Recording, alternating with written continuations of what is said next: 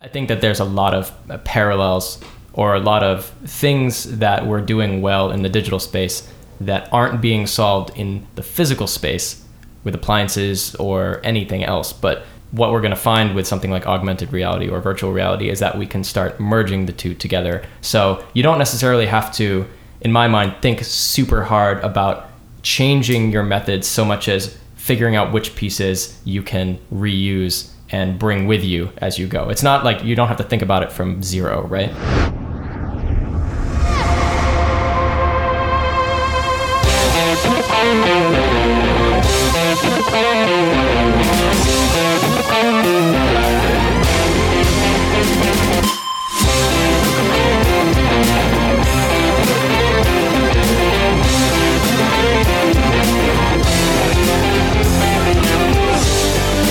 Hey, and welcome to the UX and Growth Podcast. This is Geoff. I'm a UX engineer at HubSpot.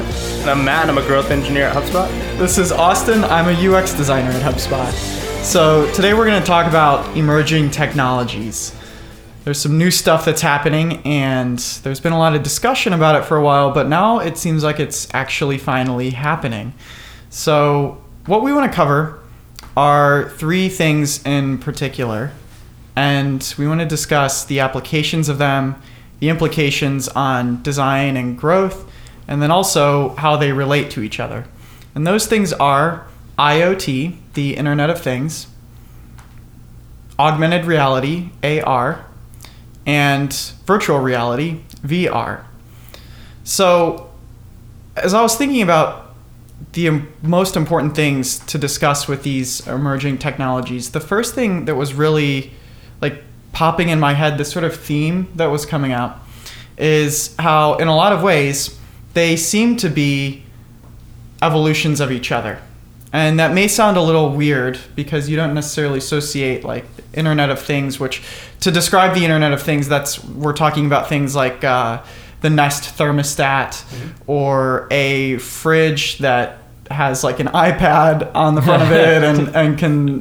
Why do we laugh when we say that? I don't know. That's that sounds like a totally reasonable thing. Yeah, yeah, it, like, yeah. Technically, like everything has an iPad in it now. Mm-hmm. Right. Yeah. Or, or, or like a touchscreen. Um, I guess it wouldn't all be an iPad. Like a Tesla doesn't have an iPad in it. It has like Tesla. Yeah, that's screen, true. Tesla. Although Android. the uh, this guy that I know bought a Tesla, and when he offered me a ride in it, he, the first thing that he told me was that it had an iPad in the dash. Hmm. So I think that everybody perceives them as yeah. any any. It's, it's, it's kind of like, like, the whole Xerox thing, you know. Anyone that is uh, gonna be making a copy, they're gonna say, "I'm gonna Xerox." Yeah, it, and anytime yeah. you're on Bing, you're like, "I'm googling it." Like,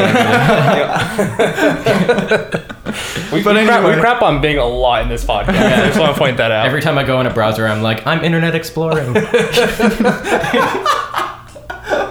nice. Uh, so IoT is it's this it's all of these different devices that run on the internet and communicate with each other and can enhance your life. That way, they collect a bunch of information and share it with each other. Uh, augmented reality would be a device that can uh, either uh, something like Google Glass, where you're putting on like glasses and you're still in regular reality, but there's uh, additional information in your field of view, or it could be projected onto the surface that you're looking at, or something like that. Mm-hmm. And virtual reality transports you to a completely different place where you're putting on goggles and you, you don't see any of real reality. It's all just within uh, the machine that you're looking at. So I think that uh, there's a lot of discovery to happen with these devices, but I also think that we can partially predict where things are going because if we look at the history, we notice that increasingly humans are becoming more and more comfortable with letting intelligent devices into their lives. Uh, we, you know, we have smartphones, tablets, smart watches, Roomba, Roomba, killer Roombas, yeah, uh, and and we're comfortable with them. But and and that that sort of plays into the Internet of Things and, and why why we're seeing this come about. But at the same time, what we'll also notice is that humans are a little bit less attached to the physical devices, and that they're more attached to the information that they receive and the way that the devices enhance their lives. So at the same time, as we continue to welcome these devices into our lives and, and we continue to become dependent on them or occupy our time with them, we also notice people complaining that uh, they're they're too addicted to their cell phone or um, that they're not experiencing life like real life as much anymore because they're too busy looking at their Apple TV or texting people during dinner and it's taking them out of the human experience. So we have this addiction to information, but it comes at the price in this particular context of experience and the analog world. Right. So this is where I see the opportunity for augmented reality where uh, we're going to be able to deliver people with the same information and enhancements via technology Mhm. uh, to their lives that they, they have become so appreciative of and in a way so dependent on Yeah. without taking them out of the human experience. I guess it's a good way to think about like what the screens are right now, which is Mhm. a lot of augmented reality solutions are kind of the next step from the screen solution. Like the information is still the same, and yet our first solution and maybe the most possible one at the time, you know, was a screen boxed in version like a phone or like a television or something along the lines of that. But as we've started to develop uh, better technologies or think about this problem in different ways, we're able to pull people back out of that and take some of that information and put it back into the real world, which is I, what I think everybody is uh, as as they're you know being addicted to their phones, they're starting to miss that, as Austin said before. Yeah, so you, it's almost like this creating this reciprocal relationship between the analog world and the digital world. Right. Yeah. And then if we think about virtual reality, that's just completely transporting you away from all of that. And it's taking you to a different place, which I think there's some interesting implications there as well. But the more that I think about this, the more that I'm starting to realize that probably the biggest of those three IoT, AR, and VR for designers, UX designers, UI designers, is going to be AR, augmented reality. Because I would not be surprised if we see within the next 5, 10, 15 years, whatever the, the acceleration rate is of these technologies, uh, I wouldn't be surprised if we see AR go on to replace screens as we know it. Yeah, I saw uh, with Microsoft HoloLens, which is an AR device that's currently out on the market for developers. Uh, there are people that are actually writing code and designing deliverable mark, uh, mock-ups using augmented reality right now, and it looks really, really cool. Yeah. It's like you can you can take any device or any object in your normal human experience and enhance it with the information that right now you could only receive from looking at a screen. Mhm. And you can take that information and, for example, project it onto a ping pong table. And you can have your, this is a real product that's being developed Yeah. right now, apparently. You can have your score, your stats, everything on the actual ping pong table itself. So you get all of this enhanced information that you wouldn't normally associate with ping pong, but also because you're playing a sport, you're not really able to like look down at your phone during it. So I think that UX designers, UI designers, we're probably going to see that a lot of the design work that we do, one of the biggest changes that's going to happen is that not necessarily that we're going to stop doing the type of design work that we do now, but rather that the medium that we're designing on is going to change. And I was talking with Andrew Rodwin about this yesterday. He's our director of engineering at HubSpot. And he was likening this to uh, the change that we saw when we went from print to digital, and then again, kind of going back from digital to this hybrid medium where we have like di- digital meshing with analog. I think that that's some powerful stuff, and a lot of designers recently have been talking about how they fear that you know they could become obsolete as a result of this, or you know what if, what if I don't keep up with the technologies as they they change. I actually just think that the the most important thing to focus on is how can I develop UIs or experiences that are more oriented around the real world and the surfaces that, that those are, experiences are going to be brought to and a little bit less confined to a screen which again this shouldn't be a surprise to us because we've seen uh, our screens evolve in a way where we went from like very very standard resolutions you know like you have one two three potential resolutions on a desktop computer and then oh all of a sudden there's a mobile phone so you build a mobile version of the website. And then mm-hmm. wait a second there's a lot of different types of mobile phones. Now we need responsive design. And then oh there's also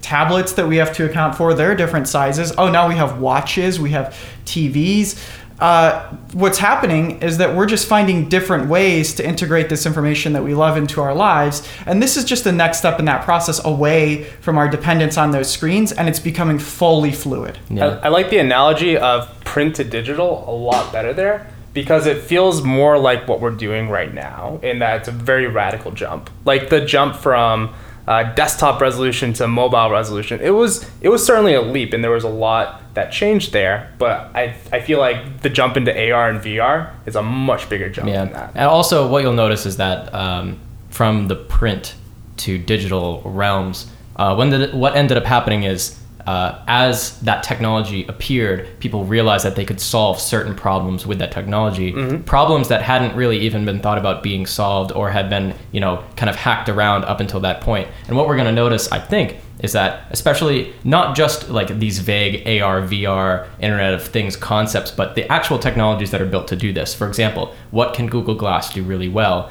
What other technologies can it be integrated with in order to um, solve a particular problem. I always think about uh, you know scanning an environment, for example. Like we now have the, the ability to take an image and then create a, a digital model of that, and that's how you can project things on top of stuff. That's how you can get your ping pong scores up on the table because the the technology is able to build its own environment based on the real environment and then augment that environment.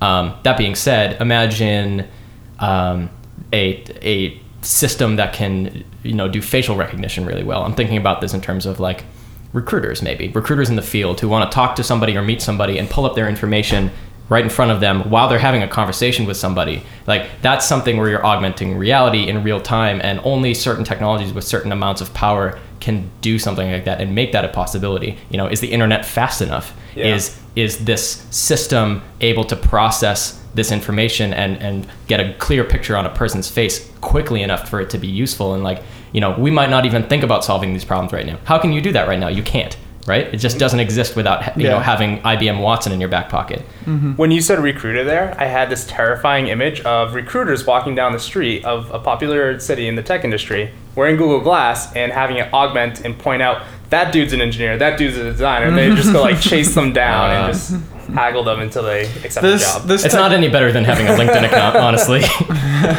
That's yeah. true. Might, might feel a little more awkward. Yeah, right. This technology that you're talking about, though, Geoff, uh, I actually saw a demonstration of it. Which like one? it's actually being built right now. I saw a demonstration of a technology that's almost exactly what you just described last week.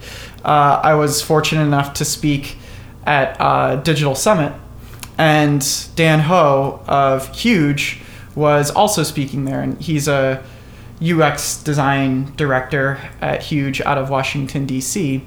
And they are developing a system called Hello Client. At least that's what they're calling it right now.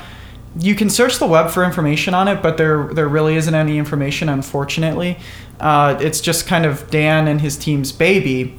But basically, I'm sure that there will be information on it soon because I asked him about it and he said that they're working on that. But the gist of it is that right now, what they're doing is they have built a system that when you walk, when you approach the huge office, they have a bunch of cameras that will capture your face and it will recognize which client you are. And then when by the time that you get to the reception, there will be TVs with your information, your account information on it, your entire schedule, and a map for where you're going to go in the office. And if it works correctly and notifies the account manager and they follow through, your account manager will actually greet you at the door by name. But it's also really cool there that like part of what makes it a seamless experience is that it's very passive. You know, you don't actually physically sit down and enter any information to any kind of input field. Mm-hmm. You know, it mm-hmm. just kind of works and happens in the background And if you want to look at the information, it's there for you. Yeah, but this is this is what's so exciting about these emerging technologies is that the application of them Yeah. hasn't even really been realized yet. Mm-hmm. Like we don't even really know what's possible. Sort of in a similar way to like the dawn of the the personal computer and accessible internet. We didn't even really know what it was capable of. I think we're experiencing another. We're we're on the cusp of another revolution similar to that, and it's so it's so weird to talk about it because nobody even. It's like uh, there's there's a huge VR community in Boston. I was going around the HubSpot office yesterday asking people if they were interested in talking about VR, and there's so many people that are like, "Yeah, I totally want to talk about that. Like, I did a thesis project on it, or, or you know, my friend is is building a headset or a game or something like that."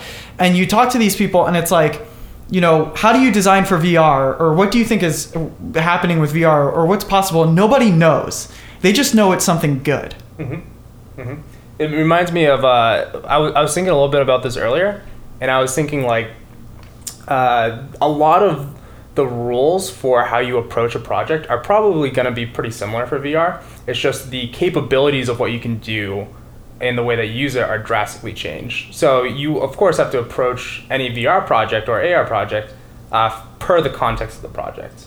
I just had a thought. Sure. I wonder if this the digital designing that we do today Mhm. and the augmented reality of tomorrow are going to merge with each other. And I had this thought looking around. We're, uh, by the way, we're sitting in Matt's apartment today, uh, so I'm I'm staring at a fridge and a stove and a dishwasher, uh, looking at these things while they were having that part of the conversation. Um, I imagined what it would be like to put on a headset and use the kitchen with an augmented uh, digital enhancement. The first thing I thought of was, okay, uh, I don't need controls on the stove anymore because it's all digital now. I can use an interface that's built like a digital UI to turn the stove on and off, to know the status of whether or not things are on, to know if you know how much how hot something is. Like I, all of these things can be tucked away inside a digital uh, experience. The fridge, I can see what's in the fridge without opening the fridge. I can see the temperature of the fridge. Yeah, you could save a lot of energy dishwasher. Yeah, a dishwasher, I can see if it's full or empty without opening it up. I can see if it's running or not from far away. I can see, uh, did I put soap in it? Like all these things, like this stuff. And it can look like a, a screen of controls that we've built with a phone or something else. Like that, once it's in the digital realm, it can look like whatever you want. And what's cool is that normally we're limited. You get a microwave and you have the microwave uh, oven settings and it's a, this this awful. I hate the UI, uh, user experience of a microwave. I think it's one of the worst. It's a great example of what's a bad experience um, because of the way that it's built and the limits on the actual you know interface itself. Like you need to have a door, and like there's only so much room. Like if you have too many buttons, like the microwave gets massive. Like you, you know, there's some limits around that. But if you take that interface and the clock. I don't know why we need a clock in AR world, you know. Um, we take that off of the microwave and now it's just a door, right? And then when we want to use the microwave, imagine on the closed door, a whole interface shows up and you can you can change screens, you can do whatever you want. You can do it like when you're checking out uh, food at a supermarket and you search through like the produce, like you know, like there's only six different foods up there. What if you could use a microwave setting for a hundred different foods? There's not enough space on that microwave, but there is in the digital world. Yeah.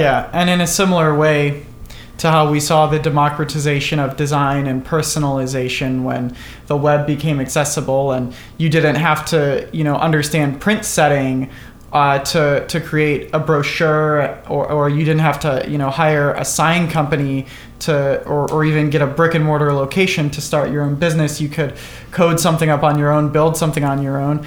Uh, we could see the same thing happen now more in the physical world where that microwave UI that you were talking about, I don't like microwave UIs either. Maybe I have an idea for what a microwave UI could be like, and I could create my own Mm-hmm. UI for my own personal microwave. I could open source this, share this with other And it, it would be updatable. You wouldn't be stuck with the physical buttons that Exactly. Mm-hmm. If I forgot to do a whole turkey in the microwave, someone could code that for me and add it to my interface. And suddenly, yeah, suddenly you have physical items that are not necessarily limited by their physical being, you know? Yeah. Because all of the things, it's like, what pieces can you abstract away? Well, anything that can be controlled, mm-hmm. right? The, the limits of a stove are all the controls are physical, so tho- those are the only settings that it has. But if you can take all of those settings, make it digital, and then, you know, you could build any permutation of any setting, suddenly the user interface is way bigger, and digital takes care of that really well. Yeah. So uh, earlier this week, I was interviewing on the User Defenders podcast with Jason Ogle, which just if for anybody listening, if you're interested in picking up another great UX podcast, that's a good place to start. Um, and one of the questions that he asked me was, "What do you think the future of UX looks like?" And my answer to that has been recently expansion. And I think that when we think about these interfaces and these opportunities that Geoff was just outlining, it becomes ever more obvious mm-hmm. that the mediums that we design in are undoubtedly going to change, but the opportunities and the places where design is going to happen are going to balloon. It's going to get huge. You take anything that is delivering you information right now or that has some type of control, as Geoff was mentioning. So anything that has an input or an output that doesn't require like exhaustive physical. Right. Movement. Like, there's no such thing as AR on a trumpet, probably, right? Yeah, yeah. But but you know something that's like uh, you know a control that doesn't require serious physical movement or so input or output where you know your microwave is telling you it's done or it's telling you the time and that's something that can become an augmented interface. But what about so one of the common arguments I always hear against why this is a terrifying future uh, is security. And like what if someone hacks my microwave? Or what if someone hacks my fridge or my dishwasher? And I feel like most of those things like I don't care if someone hacked my dishwasher and could see what's in it. That Right. wouldn't bother me. But maybe like if they did turn on my microwave for like 10 hours straight while I wasn't home like and cause a fire in my apartment that's kind of scary. Yeah, I think that uh, there's other technologies that solve that problem. For example, uh, there's a lot of thought around like the internet specifically, but there's you know we've got Bluetooth, uh, which is short range. We've got other what short range something something that people use for opening doors and stuff like that. Like the or those like those are very device specific. And um, there's a lot more security around it. For example, like if if this was such a big problem, um, I imagine, or if this was a thing that was very pervasive, like I, I bought a car that's keyless.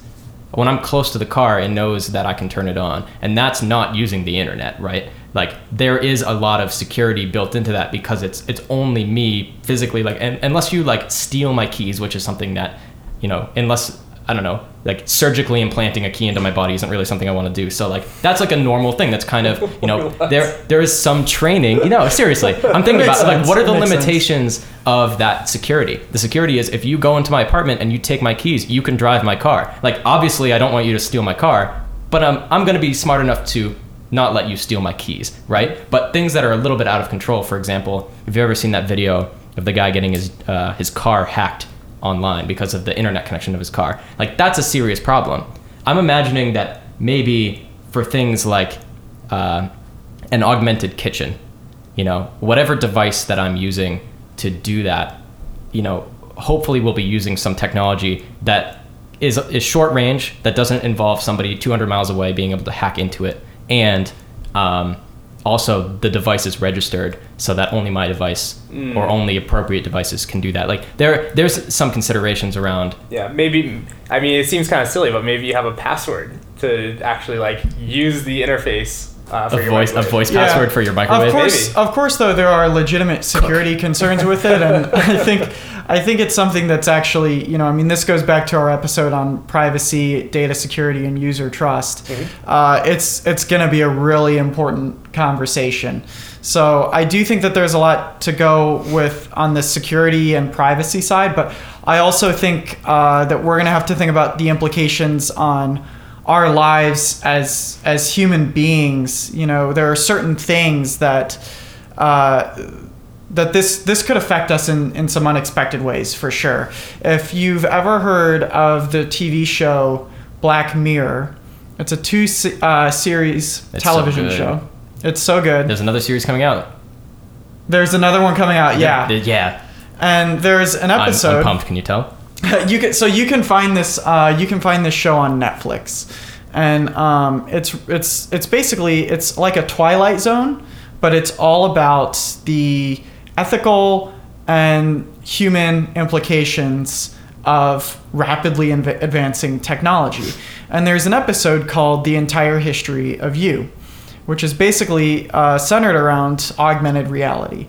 And if we had uh, contact lenses that w- would display interfaces to us in an AR format, but also would record everything that we saw, what would the implications of that would be? What what would it be? It'd basically be that you could have access to every single memory ever. And that sounds like something that's appealing at first, but in actual application, maybe sometimes there are things that you want to forget, like, for example, a past relationship. Um, and so, or or you know maybe maybe sometimes remembering things fondly when when they actually were pretty mediocre is actually a good thing so i do think that for sure with, with these technologies there's going to be some questions along that line mm-hmm. but furthermore when we think about uh, so we've we've we've just what we've really been discussing here is augmented reality, which I think is the most important one because that's the hybrid between the screens and like this information that we want and the uh, the real world, which is like devoid of information, but it's very real, and then also VR, which is like completely devoid of the real world, but all of the information, all of the experiences yeah. there. AR sort of combines all of these. There's been a lot of VR devices that have hit the market lately. Yes, yeah. So that's that's the that's the other thing that I think is worth discussing is like VR. What is what's happening there, and I think that the applications are huge there as well. But I think that what we'll see is that AR will become integrated in our lives uh, continuously, right. where AR is always going to be on. Uh, we're always going to have that information. That's those those goggles, those contacts, or the projectors. Those are never going to come off. They're never going to turn off. So AR will become, in a way, an enhancement of life. I think that VR is something that you would see people, you know, transporting themselves to these worlds for short, you know, hour and a half, two hour periods of time. That's going to become an enhancement of entertainment. We're seeing artists are using VR extremely well. Films, uh, music videos.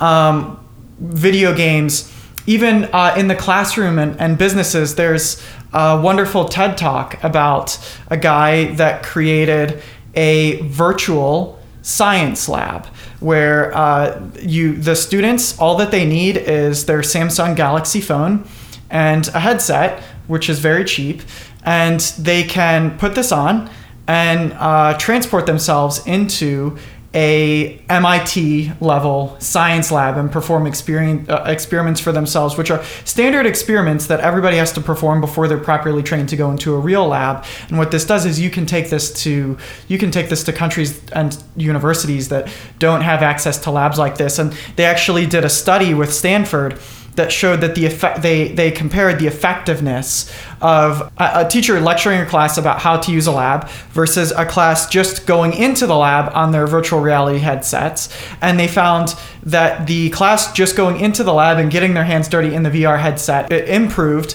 uh, their their retention and, and how much they had learned by somewhere around 50%.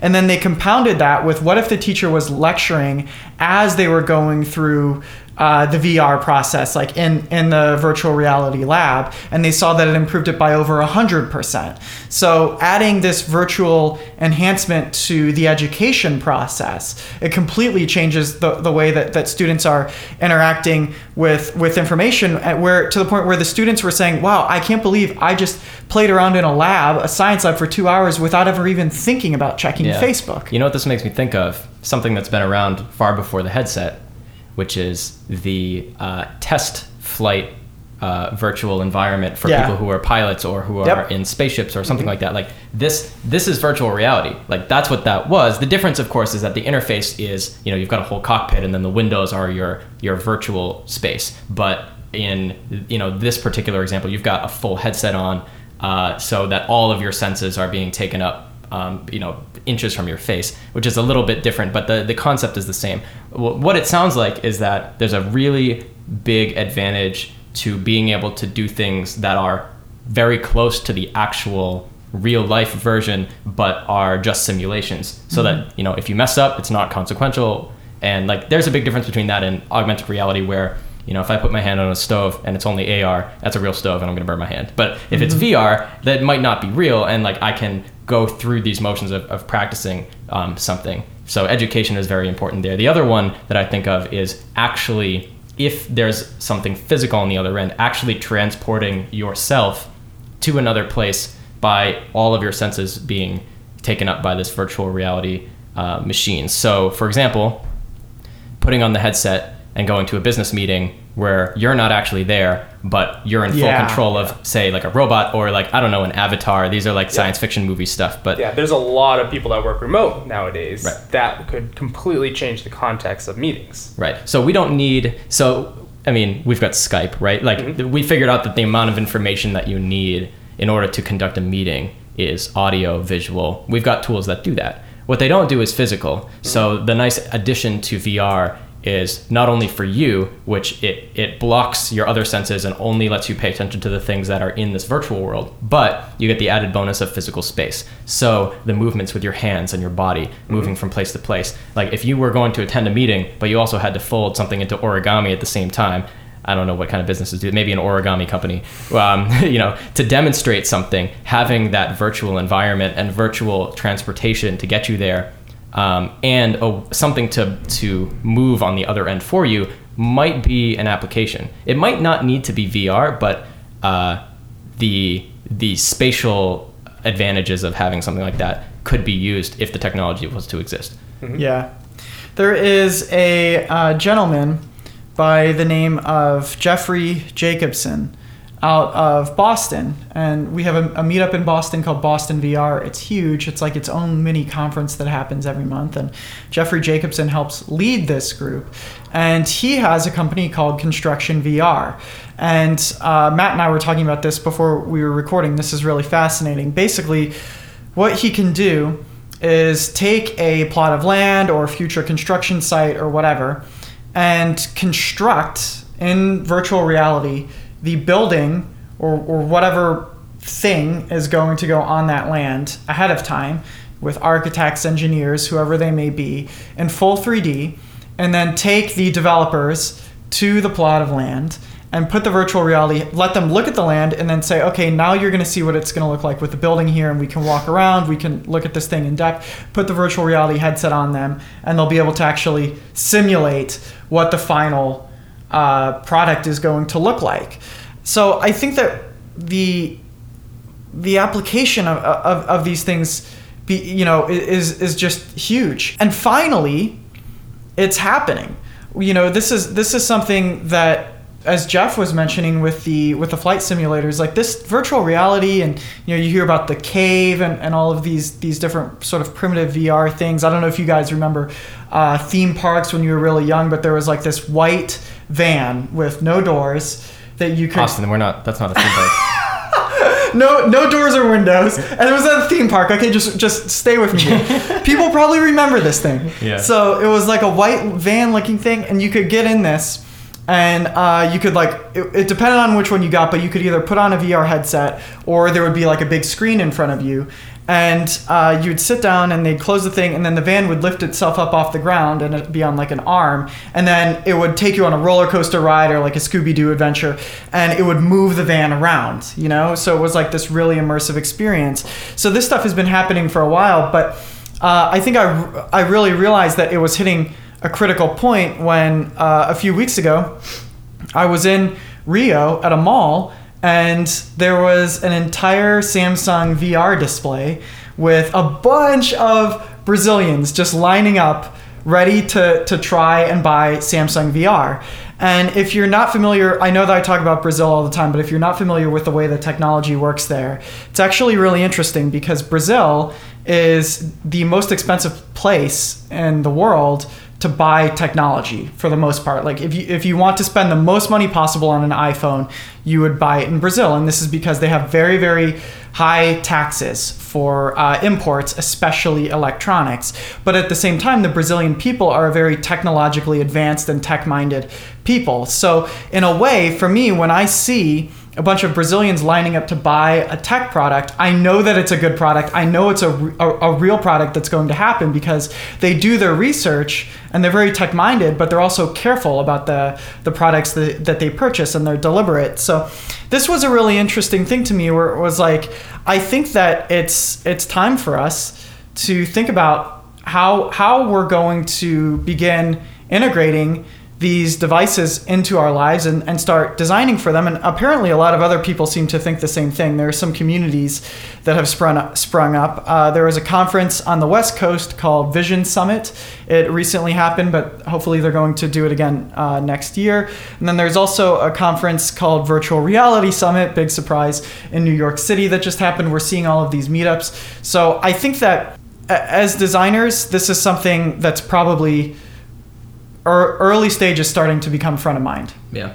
I also uh, I'm thinking that the first couple of these meetups are going to be physical, mm-hmm. but soon they're just going to be in a virtual space. So get your tickets now while you can still go to something. Otherwise, you're going to have to buy an Oculus Rift. Mm-hmm. Something else I've been wondering about VR and AR is what is going to become like the I guess the predominant uh, method of input right? Is it going to end up being gesture based? Is it going to end up being voice based? Is it going to end up being uh, eye location based? Is it going to end up being you having an actual controller or interfacing with your phone or some other device or you have a keyboard or mouse?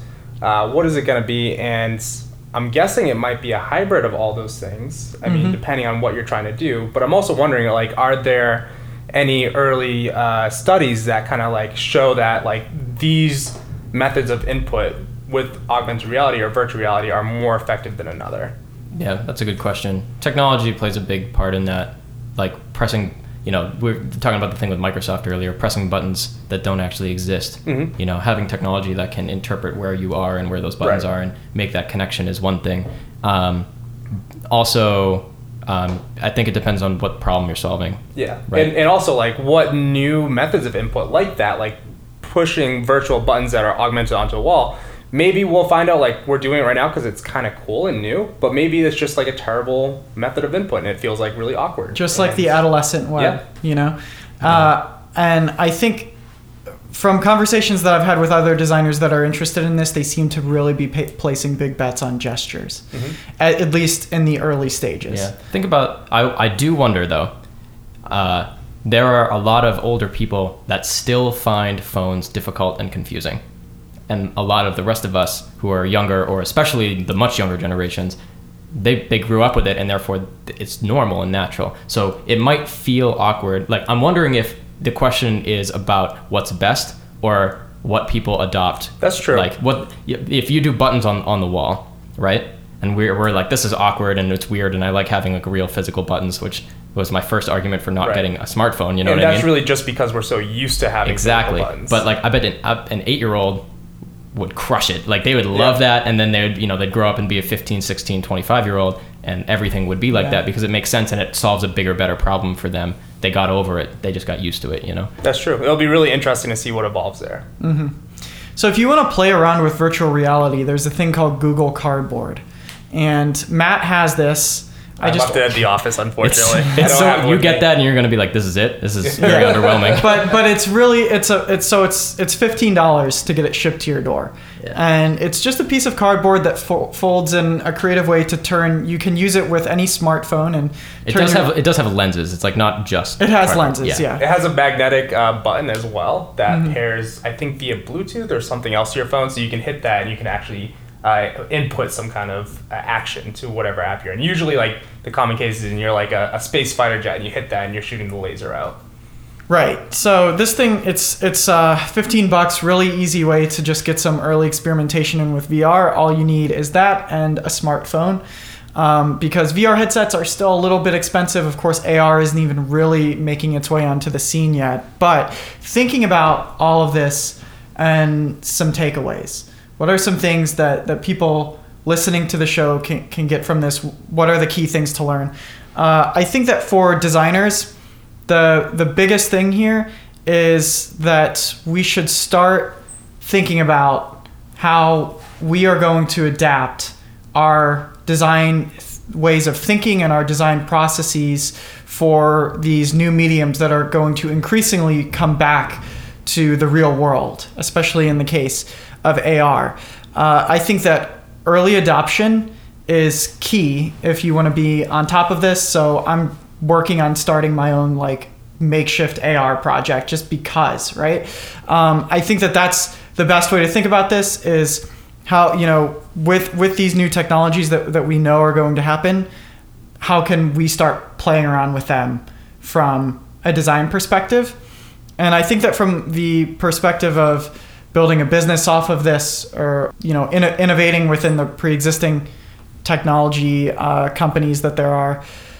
Finding ways to take problems or enhancements that, that aren't properly harnessed with our current devices and building them into to these devices bringing things back into that human experience. Yeah.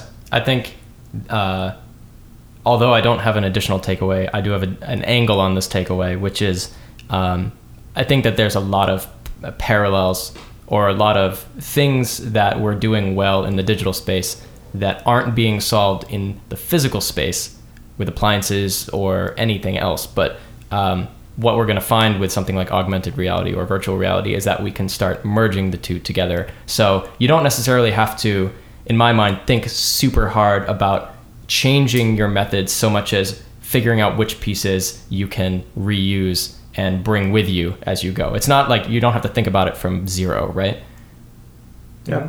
And I'm also thinking like what lessons can we learn and reflect on from when we made the jump from print to digital, when we made the jump from desktop to mobile about process for how we learn and discover what works with this new medium because it is a radically different experience. People consume it in a radically different way. And so the old playbook doesn't necessarily work. Right. Yeah. Yeah. It's like uh, doing doing some research research around the, the big differences between those things and mm-hmm. figuring out uh, the best solution or a much closer natural solution to that medium. Yep. Yep.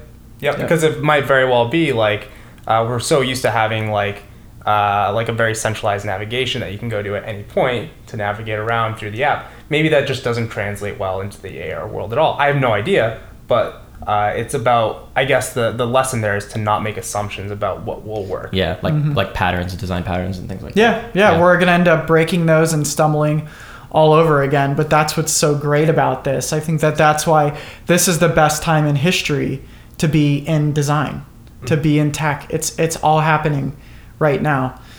So uh, if you want to learn more about virtual reality. Uh, there are a, a, lot of great meetups that are happening in major metro areas like Boston VR.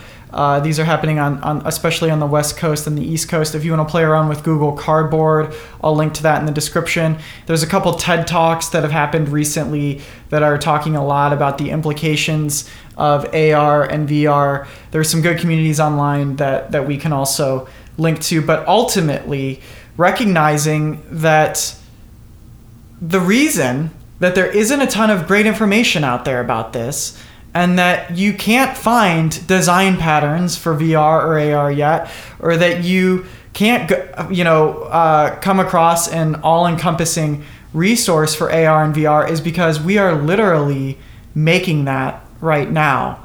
And that's what's so exciting about it. So if you are inclined to try new things, to pave new ways, I think this is the time to start thinking about this stuff. Mm-hmm. Well said. And if you don't want to think about any of that, but you just want to talk to us, we have an email address. Uh, this was uh, our first episode of the UX and Investment Opportunities podcast. uh, yeah, so our email address is hello at uxandgrowth.com. Also, uh, we are on SoundCloud and iTunes. Um, if you are feeling particularly strongly about our podcast and would like to, you know, do something nice for us, should leave us a review. Leave us an iTunes review. Uh, are we on Spotify? No, where are we? It's SoundCloud and iTunes. SoundCloud and iTunes, but uh, the best place to leave us a review is on iTunes, and I'm actually going to put a link in the description where uh, if you just tap on the album art for the podcast, it'll bring up a description, and there's going to be a link to leave us a review there. Yeah and that's all we want for Christmas this year. so the more of those, the better. Uh, thank you so much, and have a great rest of your day.